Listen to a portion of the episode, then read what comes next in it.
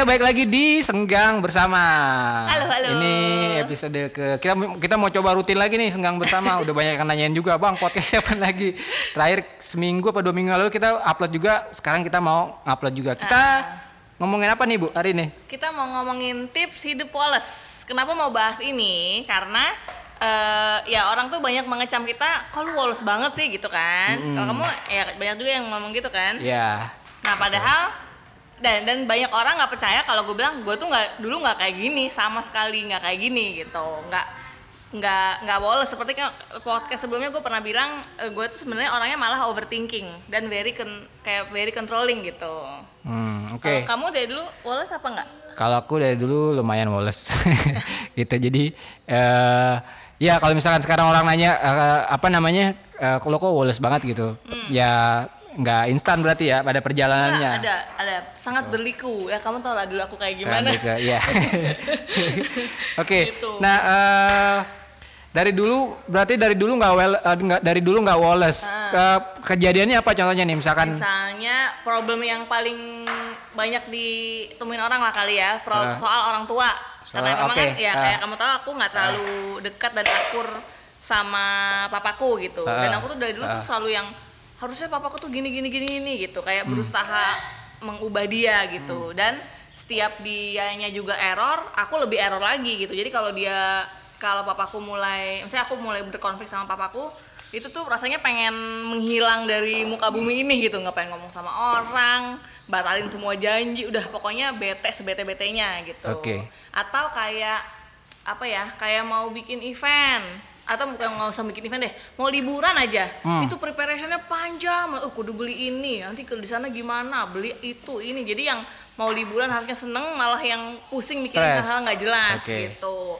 Terus apalagi ya, eh ah, kayak kamu aja lah, kamu dulu kan lelet Hmm, banget hmm. kalau kita awal nikah kan, sedangkan Hmm. aku cepet banget, aku tuh yang, duh kenapa sih lambat banget? gitu, itu tuh yang jadinya bikin bete, bikin rungsing gitu. Pokoknya hal-hal yang tidak sesuai sama ekspektasiku. Keinginan kamu, ekspektasi, Itu oke. bikin bete dan itu bad mood dan swing, mood swingnya tuh ganggu. Ganggu Hmm. tuh dalam artian jadi aku nggak efektif. Begitu mood swing, begitu bad mood langsung males ngapa-ngapain, langsung konslet lah gitu. Oke. Kayak my brain stop functioning gitu.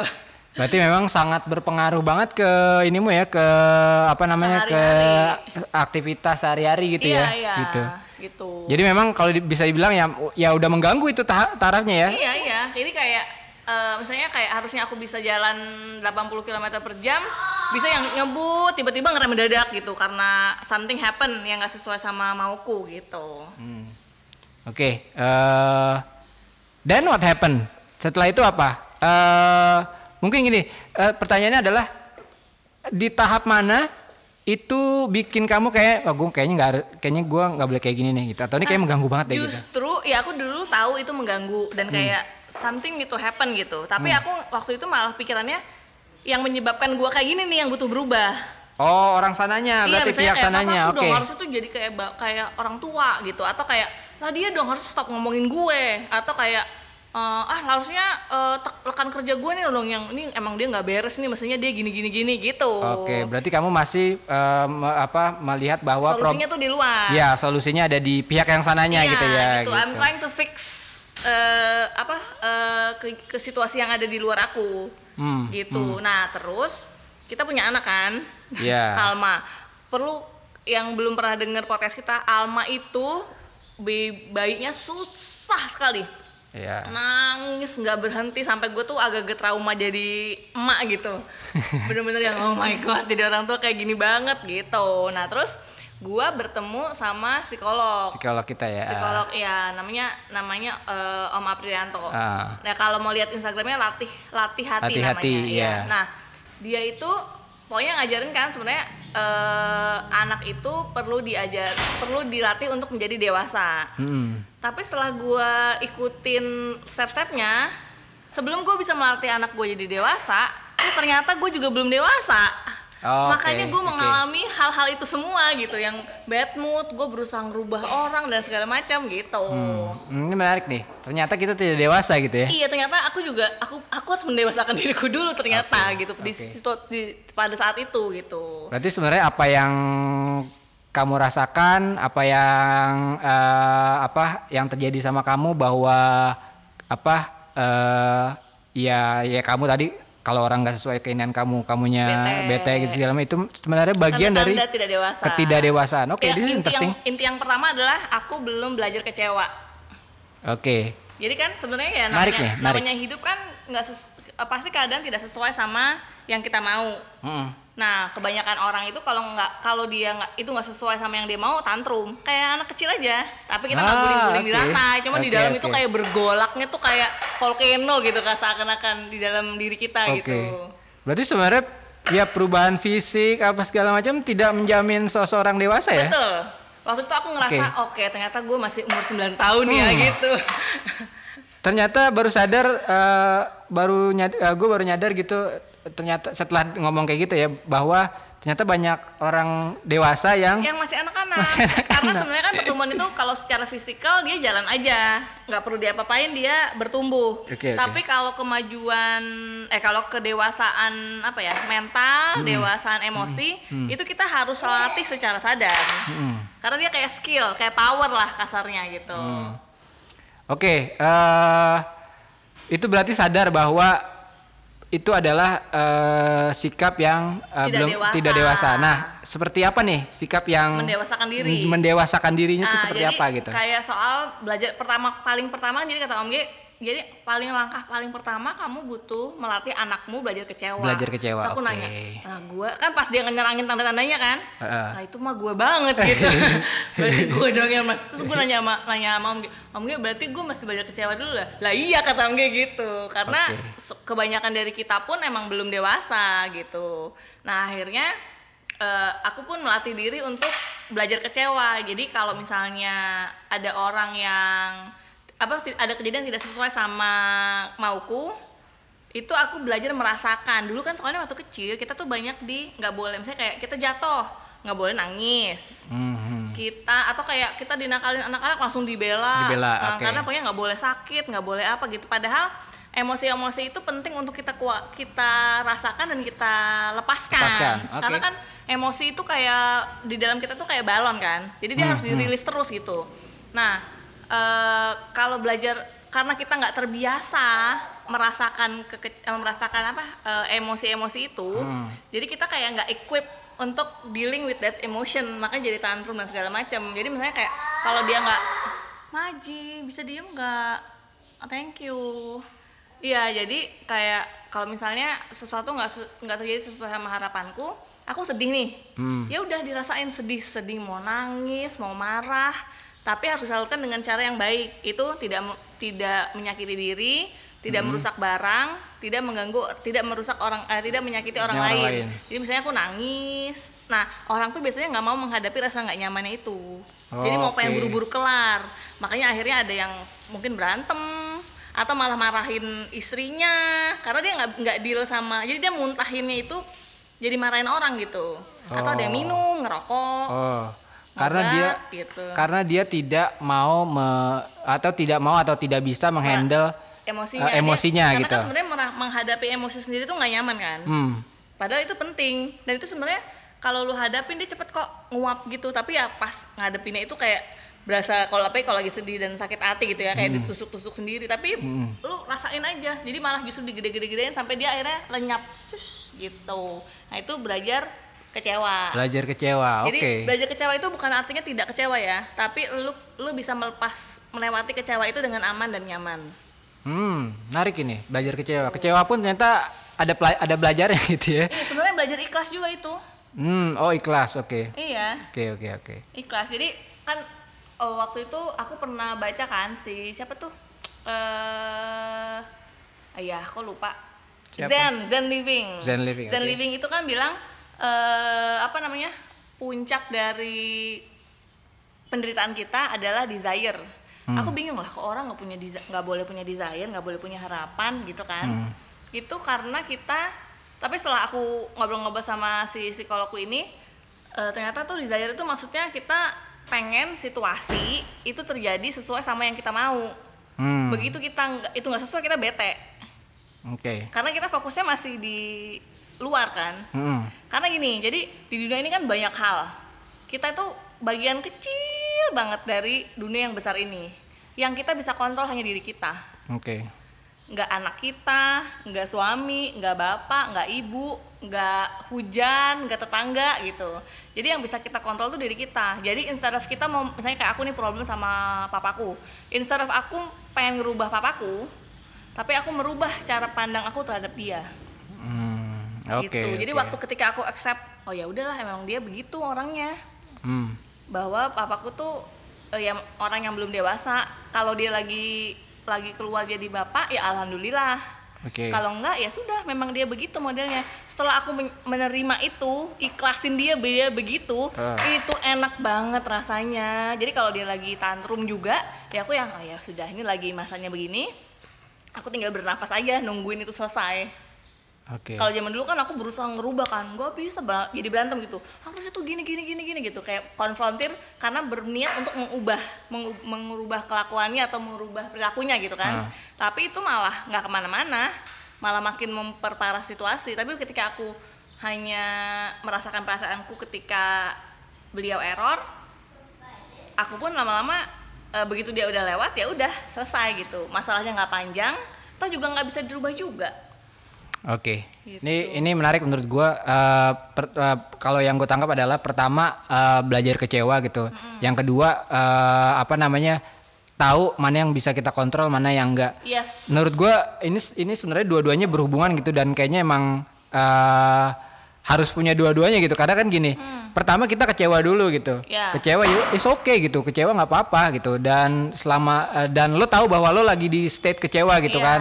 Lo bisa menerima dan bisa tahu cara melepaskannya. bisa tahu caranya melepaskan dengan aman gitu kan. ya. Eh. terus eh, yang kedua adalah ya udah lu nggak bisa nggak bisa kontrol everything gitu. Iya, lu Iya nggak sih? bisa memaksakan lu emang emang nggak bisa kontrol everything yang bisa lu kontrol cuma diri lu. Iya gitu. itu yang bisa dikontrol adalah diri sendiri gitu. Jadi situasinya seperti apa, terus kita eh, akan seperti apa gitu. Iya, Bukan fokus, fokus iya, jangan lu kalau lu ngomongnya harusnya dia gini dong. Itu lu masih berarti fokusnya masih ke eksternal. Tapi Hmm. kalau lu gini, apa yang bisa gue perbuat dalam hal ini?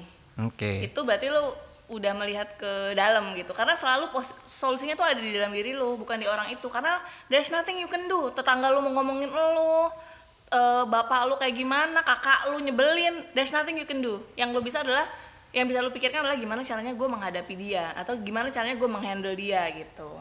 Hmm.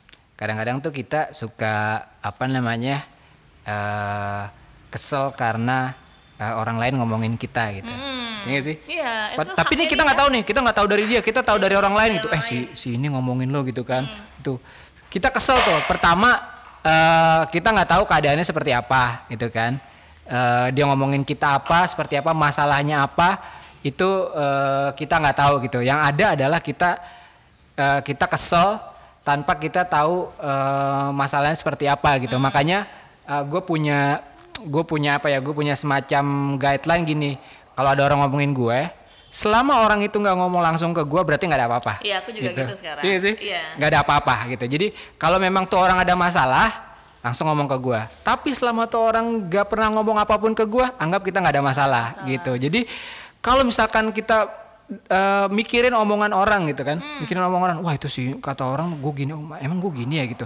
Pada akhirnya kita malah kayak bener gak sih, bener gak sih gitu. Padahal sebenarnya ya kita nggak tahu tuh orang maksudnya apa gitu. Dan selama dia nggak nggak ngomong langsung ke kita, ya udah nggak aja nggak ada masalah. Bener, lagi juga maksudnya kayak there's so many problem in this in our world in Iya, our life gitu. iya. Lu mendingan pilih hal-hal yang penting untuk dipikirin. Itu dulu juga problem gua. Saking banyak yang gua pikirin, begitu masuk satu lagi tuh langsung konslet. Otak Oke. gua tuh full capacity gitu, langsung udah Oke. nggak bisa mikir gitu. Nah, sejak gua melepaskan semua hal-hal yang gua tahu gua nggak bisa ubah, ya termasuk itu mulutnya orang, Mm-mm. kelakuannya orang, Kelakuan orang. apalagi yang jauh banget dari gue, yang deket dari sama gue aja gue nggak bisa gitu kan, Hmm. itu hidup gue sangat nyaman Oke. gitu. Ya, eh, ya, ya kita kan semua pengen hidup yang yang lebih nyaman. Kadang-kadang ternyata sebenarnya kalau dilihat tuh sebenarnya problemnya eh, apa namanya solusinya simpel aja gitu. Iya iya, yang sangat salah satu lagi yang sangat membantu itu kalau mau lihat tuh ada namanya AA prayer, alcohol anonymous prayer. Eh, itu dia kata-katanya gue lupa bahasa Inggris eh, tepatnya, tep- pokoknya intinya adalah eh, apa namanya berilah aku kekuatan untuk merubah sesuatu yang aku bisa rubah berilah aku eh, kayak kelegaan hati untuk menerima yang aku tidak bisa ubah dan berilah aku kebijaksanaan untuk tahu mana yang bisa aku ubah dan mana yang aku tidak bisa ubah karena yang paling susah Ah, itu yang paling penting tuh yang terakhir, terakhir, tuh. iya. Gitu. Jadi mana nih yang bisa gue ubah, mana yang nggak bisa gue ubah Iya, nih. Tahu kadang-kadang gitu. orang maksain orang dia nggak Orang bisa ubah itu iya. maksa Itu penting sih menurut itu gue. yang lu bikin bikin lu terkaing-kaing oh sama ini kadang-kadang orang itu ya eh ngimpi ngimpi kejadian apa ya kayak misalnya nih kayak gue eh ah, gimana sih mimpi memilih yang dia nggak punya pilihan itu Nah itu dia, itu, itu, itu juga penting adalah eh, ini konsep yang menurut gua eh, dari psikolog kita juga bahwa eh, kita tuh kadang serakah gitu. Iya, kita iya. mau pilihan yang nggak ada. Nah itu dia. iya iya pilihan yang kita ada. mau pilihan yang nggak ada gitu. Jadi pada saat ada problem, pada saat ada pada saat ada masalah gitu, kita dihadapi suatu masalah, eh, kita tuh cenderung pengennya problem yang nggak ada gitu. Eh, apa, sorry, eh, s- eh, pilihan, Hmm. Pilihan pilihan, yang nggak nggak ada gitu. Iya. Kayak misalkan eh, misalnya apa ya? nih aku contohin ini aja deh Ah. ini yang kepikiran ini ya jadi mohon maaf gue apa apa contohnya ini misalnya ada seorang suami istri Hmm, suaminya kawin lagi hmm, terus eh ini karena terjadi di kehidupan gue gitu ya hmm. terus eh, si istri kekeh eh, apa pengennya tuh suaminya cerain yang sana terus lu balik sama gue gitu.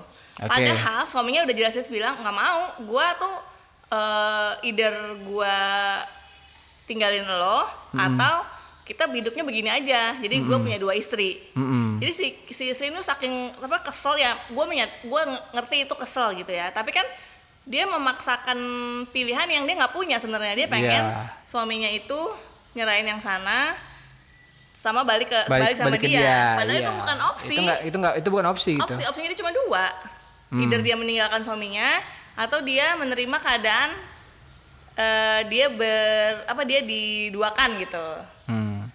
gitu kan kadang-kadang orang tuh jadi sengsara karena dia pengen sama opsi yang nggak ada itu Iya. opsi lu tuh fata morgana gitu Iya.